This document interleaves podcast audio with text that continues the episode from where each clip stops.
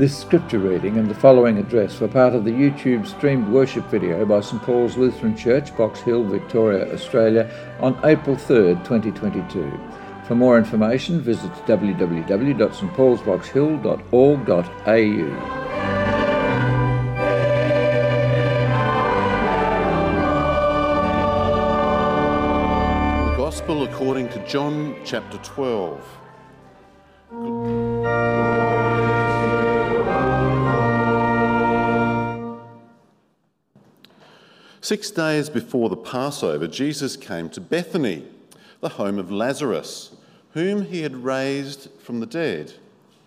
There they gave a dinner for him. Martha served, and Lazarus was one of those at the table with him. Mary took a pound of costly perfume made of pure nard, anointed Jesus' feet, and wiped them with her hair. The house was filled with the fragrance of the perfume. But Judas Iscariot, one of his disciples, the one who was about to betray him, said, Why was this perfume not sold for 300 denarii and the money given to the poor? He said this not because he cared about the poor, but because he was a thief. He kept the common purse and used to steal what was put into it. Jesus said, Leave her alone. She bought it so that she might keep it for the day of my burial. You always have the poor with you, but you do not always have me. This is the gospel of the Lord.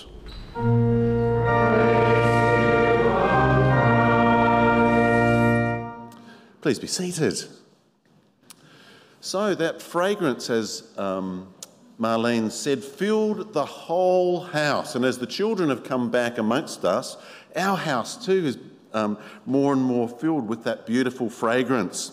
The expensive perfume filled the house as Mary anointed Jesus' feet and wiped them with her hair. Is it a waste, this year's worth of wages of um, beautiful uh, aroma? Is it poor stewardship, would you say? Should it have been used elsewhere? Or is this extravagant act of Mary something more of a living out of faith in Jesus? What do you say? Well, before I'm going to give you the opportunity to answer, I think it might be good if we pray. Let's pray, shall we? Loving God, we thank you for your extravagant love for us and for the world. As we dwell in your word this morning, and as we sit at the home of Lazarus as we do so, pour out your Spirit on us that we may receive your rich grace for our lives and respond. In Jesus' name, Amen. Because we do gather in that house, don't we? And as, as I say, especially as the children come back amongst us, we get something of the, the aroma of what might have been going on in the home of Lazarus. We're in John chapter 12. And you might remember, or if you don't have uh, this at your memory, have a look at John's Gospel this week. Because in John chapter 11, Jesus has just raised this Lazarus from the dead. And just a few verses earlier, we hear Martha say um, to Jesus, as Lazarus um, lies dead, Lord, already there is a stench because he's been dead for four days. The foul smell of death. And don't we know it in the times of our grief? But this stench is replaced by a beautiful aroma of life anew. The aroma of life, I think, fills the house as Mary anoints Jesus for his soon coming death, as Marlene pointed out to us. For in this death, Jesus will bring this aroma of life not just to one house, but to the world and for all who will receive him.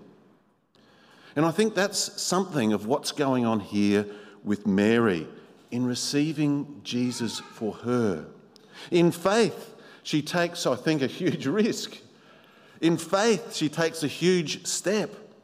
She anoints Jesus. The risk that she takes, just let me enunciate those a little bit for us. In wiping Jesus' feet with her hair, The, act, the very mere act of unbinding her long hair um, is something that no self respecting keeper of Jewish law, woman, would have done in, in that space. But Mary does it. Mary simply does it. She acts out of faith in the presence of this Jesus. She uncorks the very best of the nard, of expensive perfume to anoint Jesus, preparing him, as Marlene also said, for his coming death. It's an extravagant and yet a very humble act of devotion. Living out our faith in the presence of the extravagant giver of life, the aroma of grace and life. Jesus, who will give his life for you and for me and for the world. I think, dear friends, in Christ, and that's who we are, there's a place for extravagance in faith. Whether it's impulsive, whether it's in planned, or planned, I should say, acts of extravagant mercy, acts of extravagant kindness, acts of extravagant generosity, acts of extravagant love. In the great love chapter, if you will, of um, 1 Corinthians, where Paul talks of love in 1 Corinthians 13, in the message, as we come to the end of that chapter, Paul exhorts the Corinthians to love extravagantly. Love extravagantly, unconditionally. Love in serving for the sake of loving the other. What is your response to the love of God, to the presence of Jesus for you, for me, for us? Are we able to take risks? Are we able to act out of the fullness of God. When I reflected a little bit on Mary's humble but amazing extravagant love and, and uh, act of devotion, it reminded me of a story that some of you might have uh, revisited in recent times um, Babette's Feast. I don't know if you've uh, looked at the movie again or maybe you know the story. I'm going to try in these next few minutes to give you a bit of a précis, at least from my perspective, of this wonderful story. It's a, story that was written um, for a mid 19th century audience. So if that's your genre time, I thoroughly recommend it to you. It was also made it into a movie in the 1980s. Um, Babette's Feast. Hands up if you do happen to know the story or know the book or the movie. Oh, many of you. Okay. It's not specifically a Christian story, is it? But it, and it can be interpreted in all sorts of ways and all sorts of depths, I think. But at one, at one level, I think, it is, for me, a story of pure and extravagant grace and gives me something of the aroma and the flavour of God's grace. So the book takes place, the story takes place in a fictional town. In the book, it's in Norway. In the film, they've moved to Denmark for some reason, and I'm not going to try and unpack that. Mid 19th century. Central to the story are two sisters, Martine and Philippa. Now, it probably doesn't take us long to get into the story to recognise that Martine is named after probably Martin Luther, because their father is a pastor, a very pious mid 19th century pastor. Philippa, named after Philip Melanchthon. Both of these, you know, heroes, if you will, of the faith during the times of the Reformation. They grow up and live this very pious and loyal life to their father. And he's very protective of them, keeps the, uh, the suitors away, um, and they serve in the community with him. The sisters never marry, and they continue their lives of serving after their father dies. Into their lives comes this unexpected one, this Babette. She comes to them in great fear. She comes to them um, on the run. She's been recommended to come to these sisters by someone who knows them, and I'm not going to unpack that part of the story, which is quite long. But she comes and she tells the sisters she's got nowhere else to go, nowhere to turn. Her husband and son, indeed, have been shot in the violence of civil war taking place in France, and she is in mortal danger. She pleads the sisters that she might come and work for them but they've got meagre means and they can't afford to pay her. So she says, I'll work for you for lodging and food. And they agree. Twelve years pass. Twelve wonderful years. Babette serves in the home of the sisters. They serve the community. She endears herself to the whole village. And her life in France is basically not referred to. And then, and then one day, Babette mentions that she has this lottery ticket, this French lottery ticket that a friend keeps renewing for her each year, hoping that one day she might win the Grand Prix, the grand prize of 10,000 francs. Around this time, the centenary of the, the sister's father's birth is approaching. And the sisters plan to do something in honour of their father's memory. They're, they're going to hold a small meal in their home and invite the townspeople, the members of the flock, um, to come and have this meal in remembering the 100th anniversary of the birth of their father. Now, the flock needs some unpacking and explaining. They had been faithful in gathering in the home of the pastor uh, in his life, but ever now fewer in number, aging, getting more and more cranky, and harbouring long held grudges amongst themselves, the prospect of this dinner for the sisters was pretty daunting. As their father's 100th birthday grew closer, what's more, some more interesting, unexpected things happened. Babette receives a letter from France. The first, in fact, that she'd received in all of the time she'd been living in the village, these 12 years and then some. And voila, she had won the lottery. The 10,000 francs was hers, and she'd been holding out for so long for this. And the news soon spread in this small town, this small village, and the village people were beginning to lament. Surely she's going to go back home to France. And there's a beautiful quote in the book that says, Birds will return to their nests, and human beings to the country of their birth as the townspeople begin their lament. They fear Babette's imminent departure and they love her. They're going to miss her. The sisters, of course, dreaded this even more than, uh, than the others. And they wondered whether Babette would even stay for this anniversary dinner of their father's birth. The surprises just keep coming because, to their amazement, Babette comes to them and says, Well, actually, she begins to implore them, Can I cook a meal the meal for this celebration as you want to honour your father. And as I say, the sisters hadn't intended much, a very simple meal, plain dinner, but eventually they agree. And then Babette says, well, she wishes to pay for this dinner out of her lottery winnings. Well, very generous. The sisters protest, but Babette insists. Because in all of the 12 years that she's been with them, she's never asked for anything. And so they agree. Babette then embarks on a journey, telling the sisters she's going to be away for seven to ten days to make some preparations for this dinner. She's going to buy the goods for the celebration. What's going on? Well, in due time, she returns, and shortly thereafter, all of these things start arriving in this village.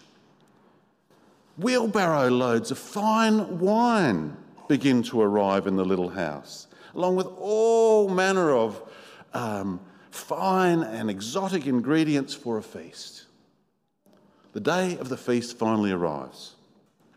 The guests begin to assemble. The table is laden with the finest of things. A young lad assists Babette, serving the guests one course after another of the most exquisitely prepared dishes. Wines are decanted, glasses kept full. The elderly celebrants who usually spurned anything but the simplest of foods were largely silent as they eat and drink everything that's set before them in this abundant meal. And rather than growing heavy with it, the atmosphere lightens. And more importantly, as they eat and as they drink, miracles, well, Maybe they're not big miracles, but miracles nonetheless occur. Old grudges start to be brought up but forgiven. Rifts are healed. And again, the book puts it this way time itself, time itself had merged into eternity, that place of God in the lives of people. The pastor's daughters and the townspeople experienced something that words were inadequate to describe. Babette's feast was not only an incredible success, but something of a miracle of grace. As the guests finish, they go out into the town square, join hands, and they sing. Uh, uh, Babette sits out the back, exhausted. She'd given her all, both physically and financially. And yet she's being pictured as someone who's very content and satisfied in serving these people. It's an amazing little story. So, was she going to return to France as they all feared? The answer is no. Her home is here among them. People in the town had assumed that Babette would return to France a wealthy woman. But they learned something even more amazing that Babette tells them that she was once a very famous chef in Paris at the, one of the finest restaurants, the Cafe Anglais. And that the actual price of the meal that she prepared was, as you might now start to realise or guess, 10,000 francs, the whole amount of the prize money of the lottery, served to these villagers with the finest of fare. Dear friends, the extravagance of grace in this meal brings miraculous change in the lives of those who receive it. Hospitality, the gift of grace. Mary at Jesus' feet. What about us who sit at Jesus' feet too? Jesus will soon go from Mary's home to the place of the Last Supper and then to the place where he, give, he will give his all, his life.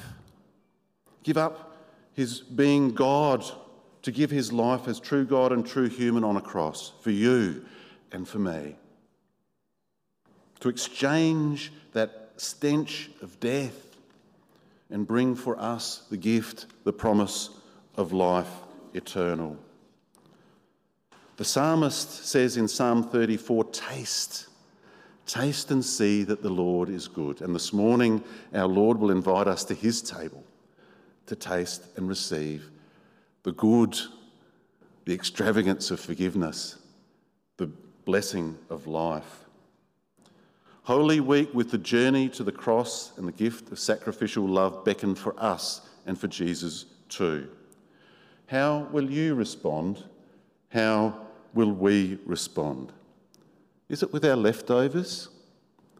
Is it out of, I don't know, our anger, our nothingness? Well, being emptied and being filled by this Jesus, this aroma of life, is a good place to start if you're struggling in your life at this stage. How will we live our life of faith? Be encouraged. Be encouraged. Paul says this in 2 Corinthians, but thanks be to God, who in Christ always leads us in triumphal procession. That's the procession we'll join in this Holy Week next Sunday, from Palm Sunday onwards. Prepare for the feast of Holy Week and be part of it, dear friends. And Paul goes on, and through us spreads in every place the fragrance that comes from knowing Him. Thank you, children, today for being that fragrance amongst us. For we, we all, breathe it in, are the aroma of Christ. Fill the room with faith. Fill the world with grace. Amen. And may God's peace guard and keep our hearts and minds in Christ Jesus to life everlasting.